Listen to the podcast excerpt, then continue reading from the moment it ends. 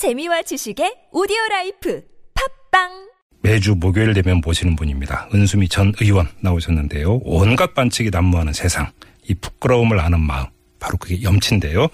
은수미의 염치 있는 세상, 지금부터 진행하도록 하겠습니다. 어서 오십시오, 의원님. 예, 안녕하세요. 한 주 잘 보내셨고요. 예. 네, 빗길인데 막히지 않았습니까? 굉장히 막히더라고요. 그렇죠. 네. 자, 아마 지금 퇴근길 운전하고 계신 운전자 여러분 많으실 텐데요. 짜증 조금만 누그러뜨리시고 안전운전 주의운전하시기 바라고요.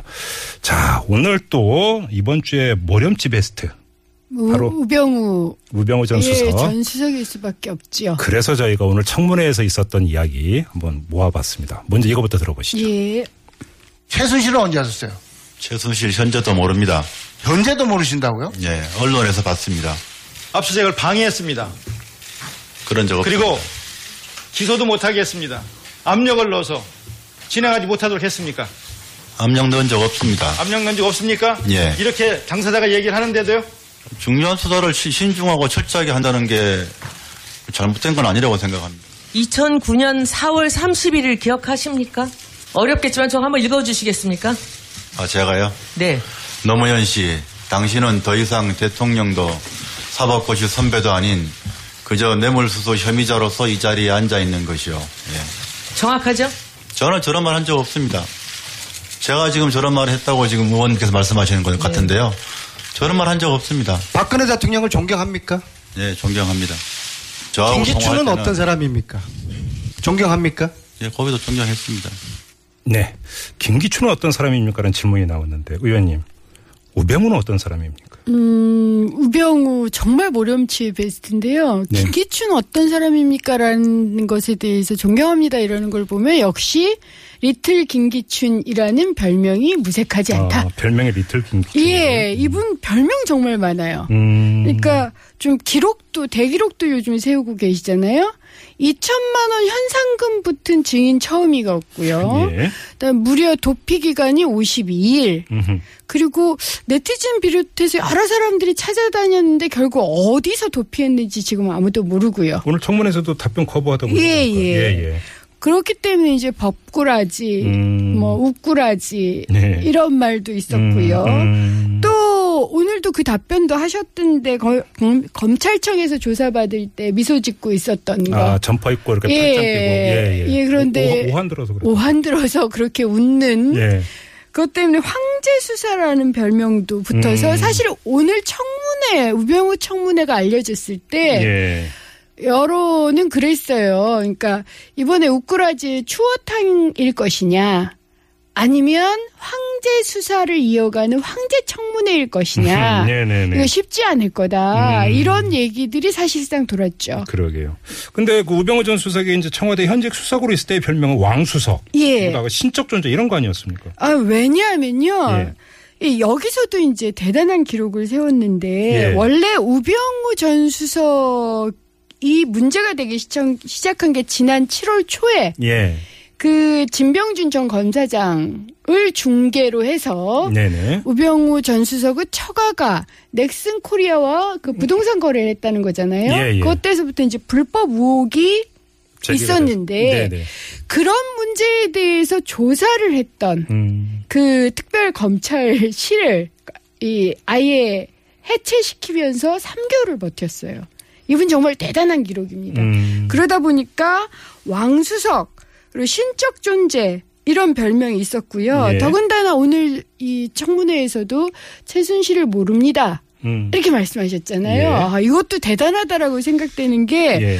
원래 민정수석이 국정원, 경찰, 검찰, 국세청, 감사원 예. 이 5대 기관에 대해서 사정기관 업무를 총괄하고 보고하는 곳이에요. 예, 예. 그다음에 국정원의 직보까지 받는 곳인데 최순실을 내가 모른다. 차은택은 명함조차 이 서로 주고받은 적이 없다라고 얘기 저렇게 얘기할 수 있는 존재.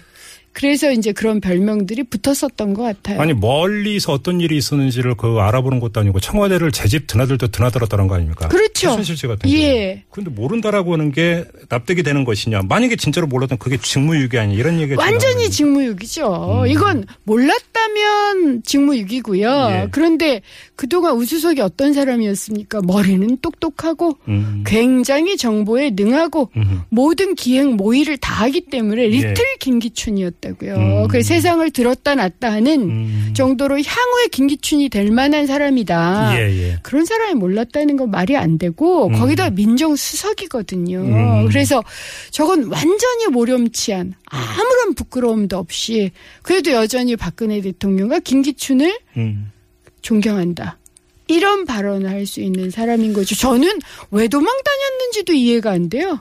예. 근데 그 저기 가족들의 메르스 도피 얘기는 무슨 얘기예요? 아, 메르스 대피 그때 기억하실지 모르겠는데요. 메르스는 예. 정말 지난해 5월에 시작이 돼서 그것 때문에 38명이 목숨을 잃으셨고요. 예, 예. 186명이 감염됐고 음. 그리고 전국 민이 벌벌 떨었어요. 아유, 그때 컸죠. 예. 예, 그런데 바로 그때 음. 우수 우전 수석의 가족, 그러니까 부인하고 언니하고 뭐 처, 뭐 이런 한꺼번에 예. 미국으로 출국을 하셨어요. 음. 근데 이제 그 출국이 문제가 돼서 예. 얼마 전에 국정감사에서 야당 이 의원 의원께서 장정숙 국민의당 장정숙 의원이 이걸 이 지적을 했더니 예. 당시 이원종 비서실장이 뭐라고 얘기를 했느냐면 음.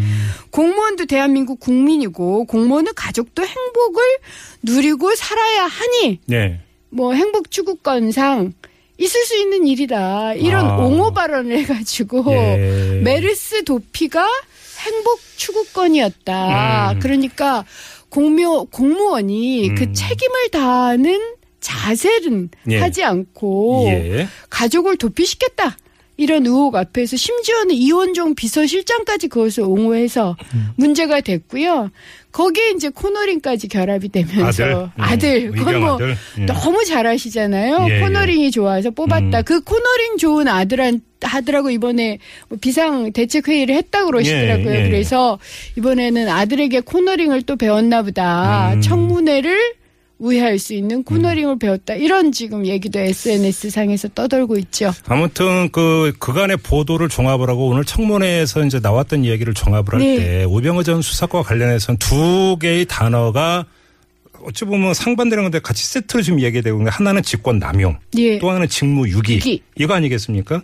직권 남용과 관련해서는 세월호 참사 수사팀 광주지검에 예. 압력을 행사했다. 바로 이게 지금 대표적인 사례로 꼽히고 있는 거죠. 그렇죠. 세월호 관련해서는 크게 세 개입니다. 저는 예. 물론 국민 여러분께서 청, 이 청문회 보시면서 굉장히 갑갑 하셨겠지만 예. 특검도 있고요. 앞으로 밝혀져야 하는 이제 시작이라고 생각을 하시고 잠깐 정리한다 이러시면서 세 가지 세월호 세 가지 반드시 밝혀져야 됩니다. 예, 예. 하나가 당시 우병우 전 수석이 그 당시 2014년 6월에는 민정비서관이었어요. 그렇죠. 아직 수석이 아닌 민정 일개 민정비서관이 수석이 된 게 아마 그 다음에 1월인가 그랬을 거예요. 2월 김영환 2월인가요? 예예 김영환 이 전 수석이 이제 사퇴를 한 예, 이후에 예. 음. 낙점을 받으신 건데 그 당시는 민정비서관이었던 이분이 그 해경 본청을 압수수색하던 광주지검 수사팀에 직접 전화를 걸어서 네. 청와대하고 해경이 서로 통화하고 메시지를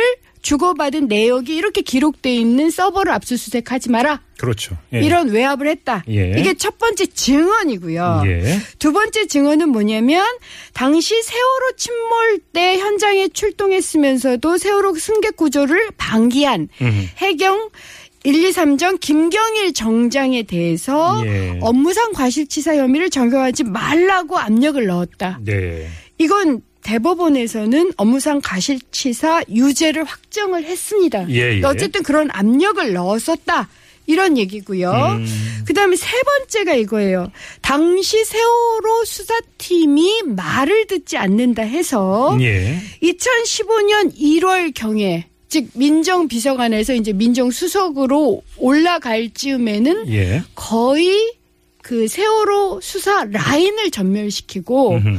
그 자리에 우병우 라인을 꽂았다. 했다. 예. 이런 의혹이 지금 제기되고 있어요. 그러니까 보복 인사를 했다는 것까지가 지금 제기되고 있어서 그렇죠. 이세 가지는 특검도 인지를 하고 있는 걸로 알고 있습니다. 이게 이제 직권 남용 의혹이고 예. 사실 뭐 지금 그 또 하나의 세트가 이제 직무 유기 의혹이라 그렇죠. 했지만 이건 현상적으로 그냥 그렇게 빗대서 하는 이야기고 예. 진실은 오히려 정반대로 최순실 씨하고 아주 깊은 관계 아니었느냐 이런 의혹 아닙니까 사실. 그렇죠. 그러니까 직무 유기는 이런 거죠. 그러니까 음. 지금 나오는 게 원래부터 최순실과 개인적이 아니라 예. 뭐 사적으로 알았다 이런 얘기가 아닙니다. 그렇죠, 그렇죠.